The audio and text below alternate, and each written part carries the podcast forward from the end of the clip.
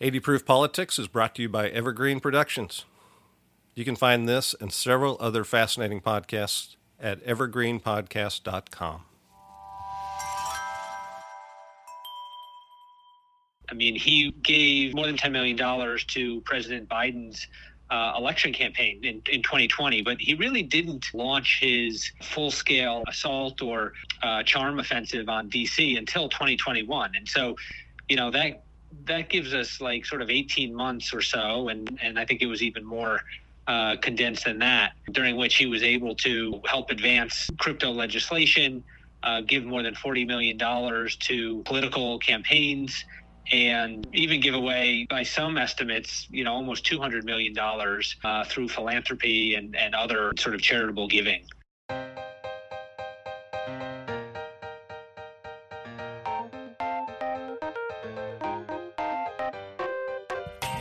Welcome to 80 Proof Politics Behind the Curtain, a special series looking at Sam Bankman Fried, his company FTX, and their meteoric rise through the hallways of Washington, D.C. I'm your host, Bill Shute. The political scientist John Kingdon is known for introducing us to the concept of policy streams. He tells us there are three key elements to every successful creation of policy broad acceptance that a problem exists which needs fixing, a solution that is offered to fix the problem, and the ability to rally the political will so that at least a majority of decision makers will adopt the solution. Let's apply that concept to FTX and SBF Problem an unregulated Wild West that was drawing an increasing amount of attention from critics and regulators alike. Solution control the debate and create a regulatory structure that would benefit FTX. And political will become a recognized and trusted voice of reason by making friends and influencing people inside the Beltway. It's that last point, how FTX used a typical advocacy playbook, that's the focus of this episode and how they succeeded at moving the political will of four key targets regulators, Congress, the White House, and media.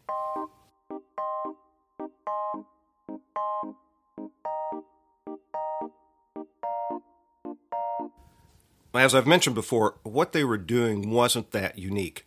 When you take a look at how SBF and FTX methodically set up to become power brokers in DC circles, you'll find a lot of familiar tactics. It's not like they created an entirely new approach to federal advocacy, after all.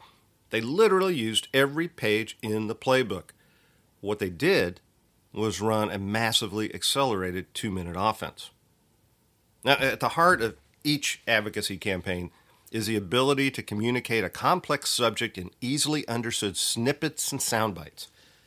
Advocates accomplish this by issuing press releases, having social media campaigns, advertising, uh, the creation of policy statements, among many other tools, right?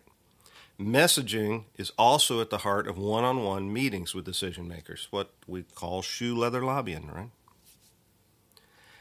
And the key to effective messaging is simple have one simple message. For example, when my wife worked in the DC office of an environmental cleanup company, she helped grow the company's presence in DC with a one sentence policy goal she repeated before every decision maker in town more cleanup, fewer studies.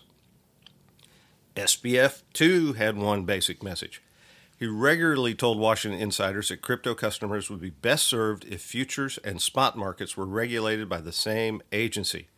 And the result of this would be that crypto transactions would move back from other less regulated markets in other countries to the U.S. But even with a simple message, you have to be proactive and creative to get people in this town to hear it. So let's open up the FTX SBF playbook and break down how exactly they were able to do that. First, they used a tried and true Washington trick of recruiting foot soldiers who could open doors and help deliver the message. All too often in Washington, that can mean not only hiring good advocates who are eager to sign up for duty, but also taking experts off the field before the other side snatches them up. FTX did that. But some of the foot soldiers were just born to help the effort, or at least join the family business. You see, when it came to Washington, SBF had family connections to draw upon. In 2018, his mother, the Stanford law professor Barbara Fried, founded a political action committee called Mind the Gap, which uses statistical analysis to advise Democratic donors on which candidates and causes are worthy of support. To guide its recommendations, the PAC employs what it calls rigorous research and quantifiable metrics. Ring any bells? Remember our talk about effective altruism in the first episode? Hmm? His father, Joseph Bankman, specializes in tax law at Stanford and has written two casebooks on the subject. He's also a clinical psychologist and teaches mental health law. And Bankman's no stranger to Washington either. Back in 2016, he helped Senator Elizabeth Warren during her attempt to simplify the tax code. After significant work on the draft, he then joined 53 other law professors signing a letter of support for the bill. And by many accounts, SBF used his parents' connections when meeting with Washington officials. His father, by the way, who was also a paid employee of FTX for a while, would even join in some of these meetings. Next, FTX began to bolster their in house muscle, starting with another classic page from the playbook Get the Revolving Door Spinning. Since FTX was trying to create a new and sustainable regulatory model, that meant they needed regulatory expertise. That's a part of the playbook that a lot of folks have used over the years. Um, and Sam, despite being, you know, in his late 20s when he started this and, and 30 now, was very smart in terms of hiring former officials and, and taking advantage of the revolving door. Well, that's our old friend Dakin Campbell from The Insider. I asked him to tell us a bit more about who exactly walked through that revolving door to help SBF and FTX. So, with regard to the CFTC, um, Sam really focused on hiring former officials from that agency. Um, you know, he hired a trio of them uh, a lawyer named Ryan Miller, a former commissioner named Mark Wetjen, and the former chairman, uh, Chris Giancarlo. And so the three of them really gave Sam a lot of information and a lot of knowledge about how the CFTC works and about how to tailor his message to that agency in a way that it would be received most helpfully. Wetjen, by the way, was hired as FTX's first head of policy, not only because of his history at the agency, but also because, no, I'm just guessing here, Wetjen also worked once for former Senate Majority Leader Harry Reid. And during the spring of 2022, according to lobbying disclosure reports, an entity called West Realm Shires Services Inc., doing business as FTX US, hired a former Republican Senate staffer by the name of Eleora Katz to be FTX's first in house lobbyist. In case you were wondering, Katz listed lobbying expenses of $270,000 each quarter this year. And while Katz may have been their only employee registered as a lobbyist, FTX also used the classic tactic of hiring a stable of outside help. All told, it hired a total of 13 lobbyists across town this past year, 10 of whom had swung through one revolving door or another. That stable included former staff from the offices of Chuck Schumer, Pat Toomey, a few House members, key committees like Senate Ag, House Ag, Armed Services, and agencies such as the OMB and, wait for it, the Commodity Futures Trading Commission. Even a former top aide to Senator Manchin was hired to lobby by a third party group affiliated with FTX. All told, FTX disclosed spending more than $1.5 million on Washington lobbyists during 2022. And remember, they didn't make it to the end of the year. So, how did this team go about influencing their key targets? Let's start with regulators.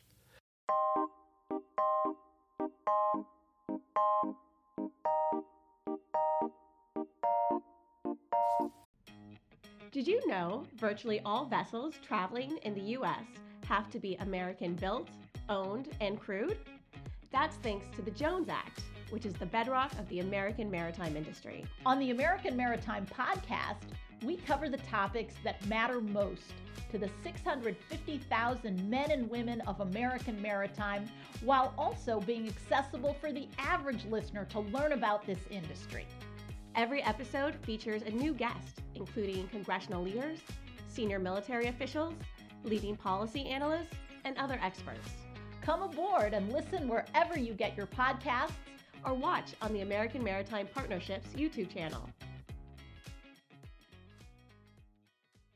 As we learned in episode 2, the primary policy goal of SBF and FTX was to park any inevitable regulatory oversight with the weaker CFTC. And I would venture to guess it's for this reason that the CFTC and its chairman, Rostin Behnam, became the biggest targets in SBF's charm offensive. Behnam's background appears very well suited to the CFTC. According to his wiki page, Behnam is a lawyer who worked as an equities trader in New York and also worked for the New Jersey Bureau of Securities. He was first appointed to the CFTC by Trump, then nominated by Biden to be the chairman, the role he now holds under a term set to expire in 2026. According to comments made by Chairman Behnam during a journal interview, he met with SBF and his team 10 times over a 14 month period. This must have had some effect because on multiple occasions Behnam appeared to be friendly to FTX's idea to allow customers to trade directly on its exchanges rather than requiring a broker to act as a middleman. Behnam even went so far as to tell attendees of a financial markets conference at Georgetown that this proposal may be an evolutionary shift towards the future of trading. And this attitude wasn't necessarily limited to the hallowed halls of the CFTC. Despite SEC Chairman Gary Gensler's protestations, Many sources have said that SBF even managed to make inroads with SEC staff. Well, this page out of the playbook was apparently working so well that critics of the idea began to worry. The CEO of the Chicago Mercantile Exchange, Terry Duffy, stated on a podcast that CFTC officials appeared ready to approve the proposal. In the opinion of Duffy, all the Washington regulatory world and several key members of Congress seem to be under a spell cast by SBF. Referring to a visit he made last May, he said, I've been coming to Washington for 25 years. I've never seen a Washington, D.C. like I saw that time, from regulators to members of Congress singing hymns I'd never heard before. No one else was calling BS on these clowns but me. And this circus wasn't just limited to FTX's regulatory play, it was beginning to spill over to support legislation as well. CFTC Chair Behnam was publicly pushing for passage of the DCCPA, the pro FTX legislation we discussed last episode, introduced by Senator Stabenow and working its way through her committee. Oh, Behnam, by the way, was a senior counsel to Stabenow before his initial nomination to the CFTC in 2017.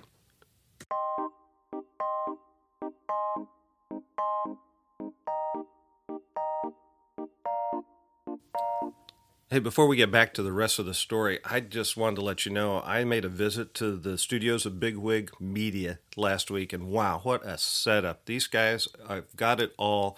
They can help you with podcasting, with audio content, with digital content, with live studio shots, and even satellite links. So if you're bringing a group to town or you've got a message you want to get out, add Bigwig Media to your playbook.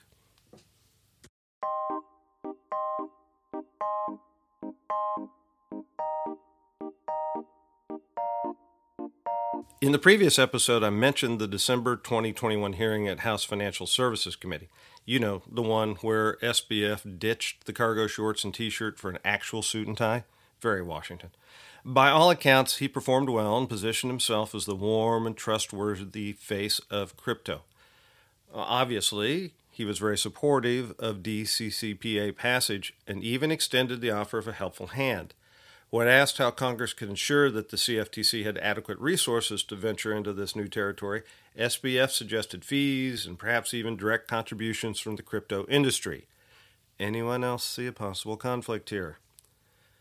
Now, this hearing was a direct result of FTX and SBF's multi million dollar charm offensive involving two years of lobbying and networking, aggressive fundraising and political giving, and oh, yeah, that $3.3 million townhouse on Capitol Hill. Along the way, SBF not only worked the regulators in town, but he cultivated relationships with several members and rank and file congressional staffers who do much of the heavy lifting in getting legislation passed. Now, with apologies for a ham handed segue, let's take a look at the political contributions made by the FTX team. I mean, honestly, our system relies on freely giving aid to elect those we want in office. What's the alternative? Are tax dollars supporting who the people in charge want to be in charge? Mm, this is the essence of a true democracy.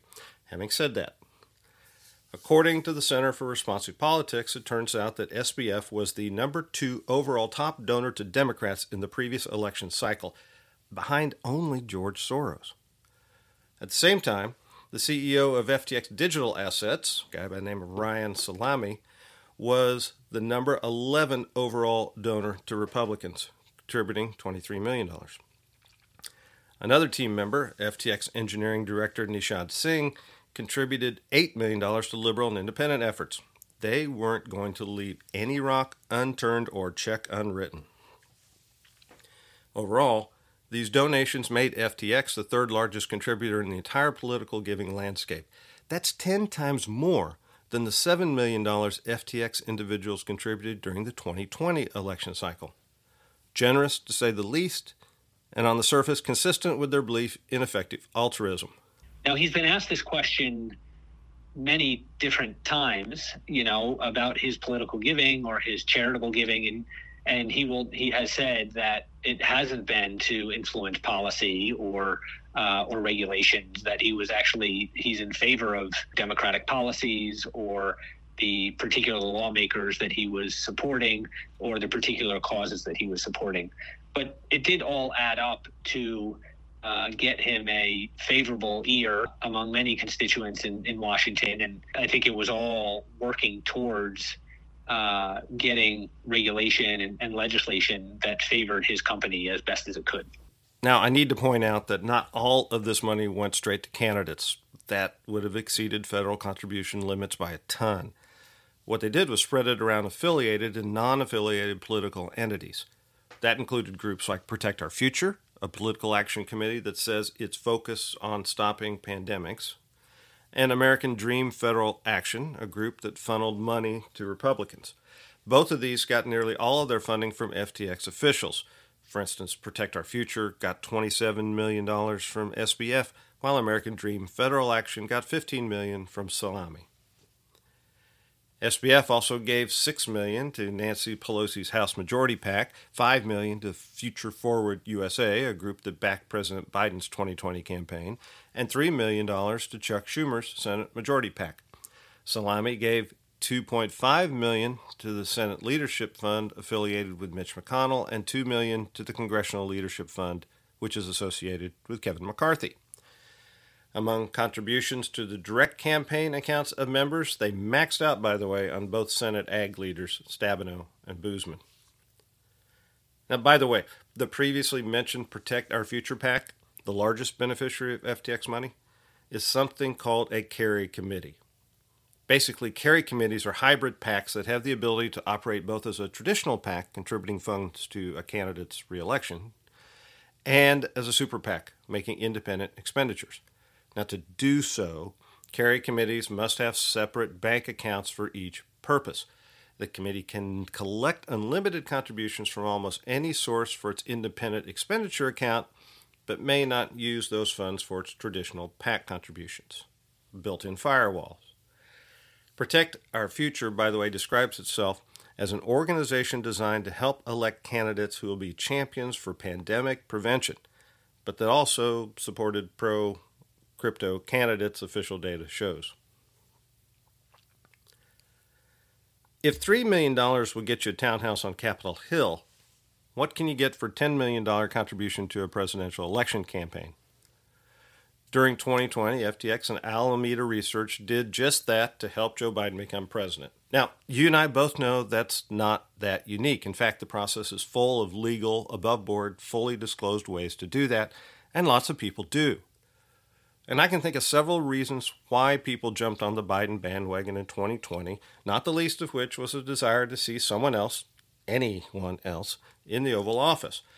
But like so many others, SBF appears to have been trying to get noticed and curry some favor in a new White House. This must have worked, because in May, Coindesk, a self described integrated platform for media, events, data, and indices involved in the cryptocurrency world, reported that SBF met with Charlotte Butash, a policy advisor to Biden's deputy chief of staff, and Stephen Ricchetti, counselor to the president.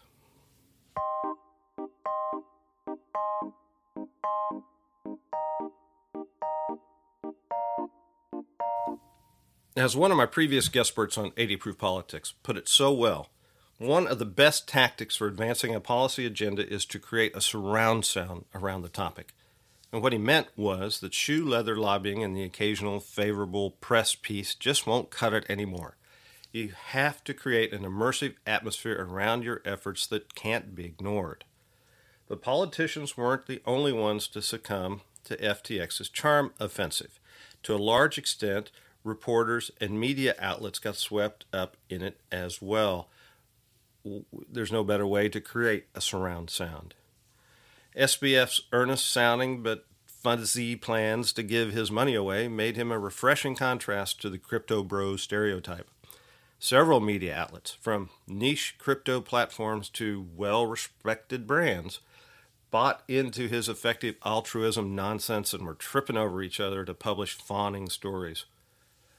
Groups affiliated with FTX and SBF retained public affairs firms to help spread the word around Washington, such as Plus Communications, an arm of conservative messaging organization FP1 Strategies.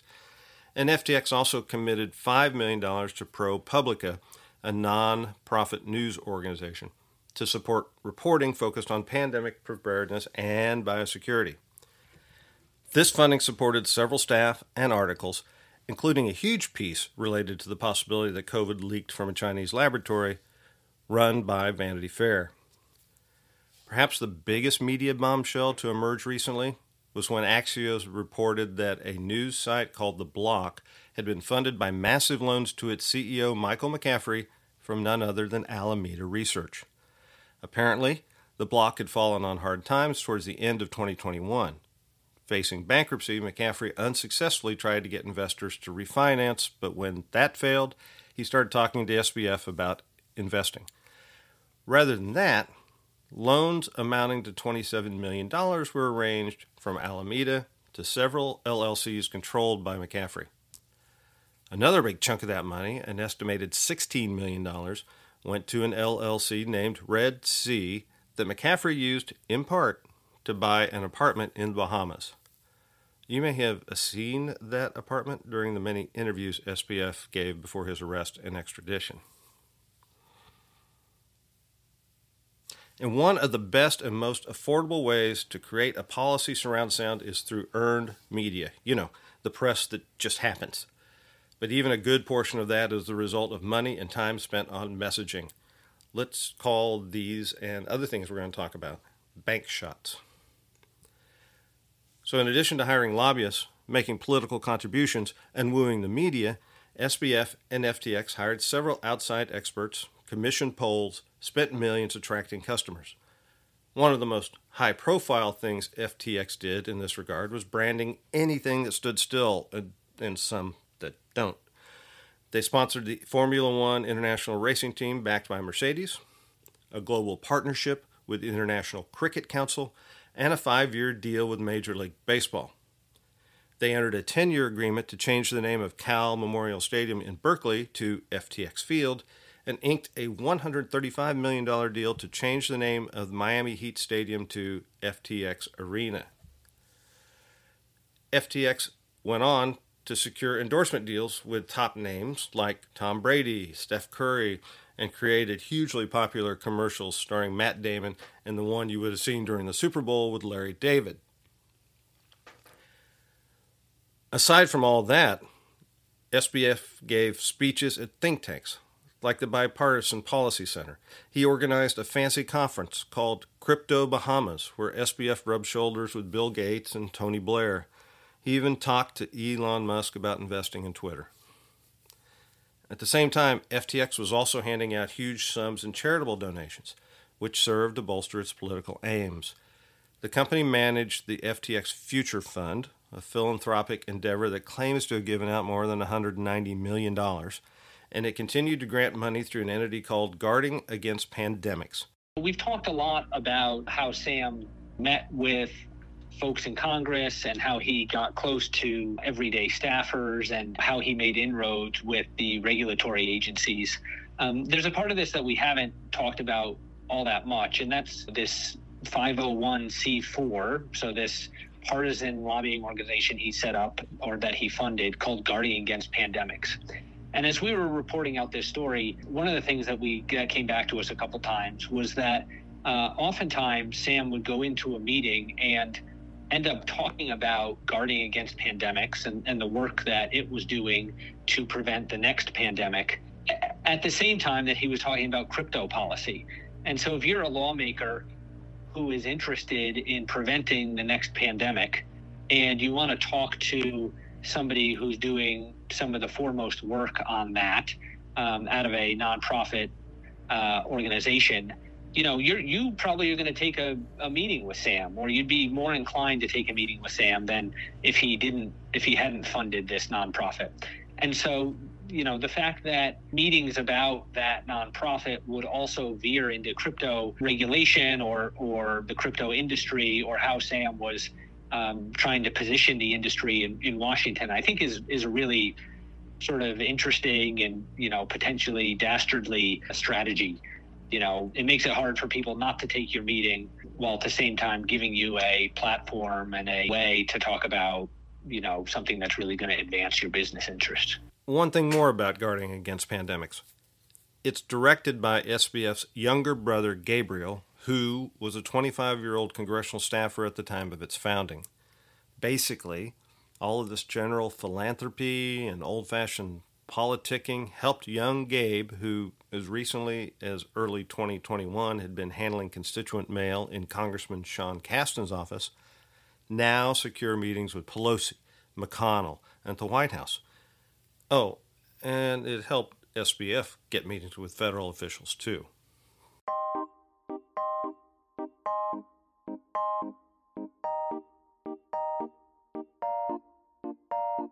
And I can't believe I haven't even mentioned the Capitol Hill townhouse in this episode yet. Well, okay, I did briefly early on.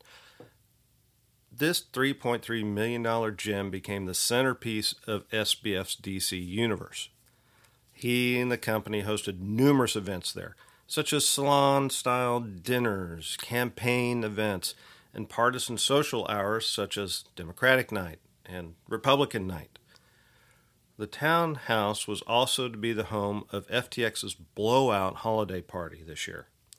Miller Whitehouse Levine, policy director of the crypto nonprofit, the DeFi Education Fund, told Insider the talk of the town was it was going to be the craziest DC Christmas party ever.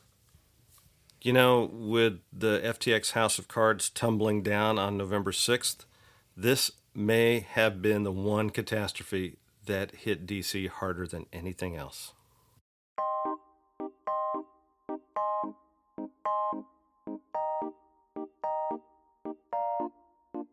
Before we wrap up this mini series, next episode with a look at how that house of cards just came falling down and what the ramifications are for others trying to become players in DC.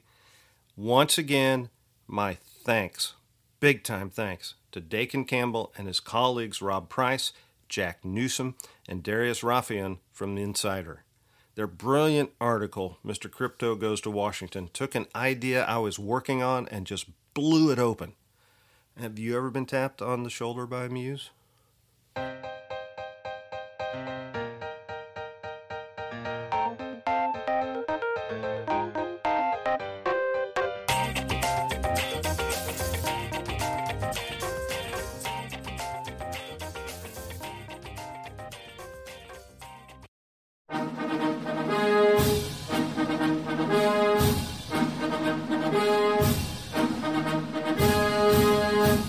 We often hear about the individuals who took the oath of office to become the chief executive. But what about the other people who play a role in each administration or the events that may not be as well known, but that contribute to the reshaping of the office of the American presidency? On the presidencies of the United States, we explore each administration beyond just the person holding the highest elected office in order to better understand the history that brought us to the modern day presidency. I hope you'll join me on this journey through the annals of presidential history. Presidencies can be found anywhere fine podcasts can be found, and is a proud member of the Evergreen Podcast Network.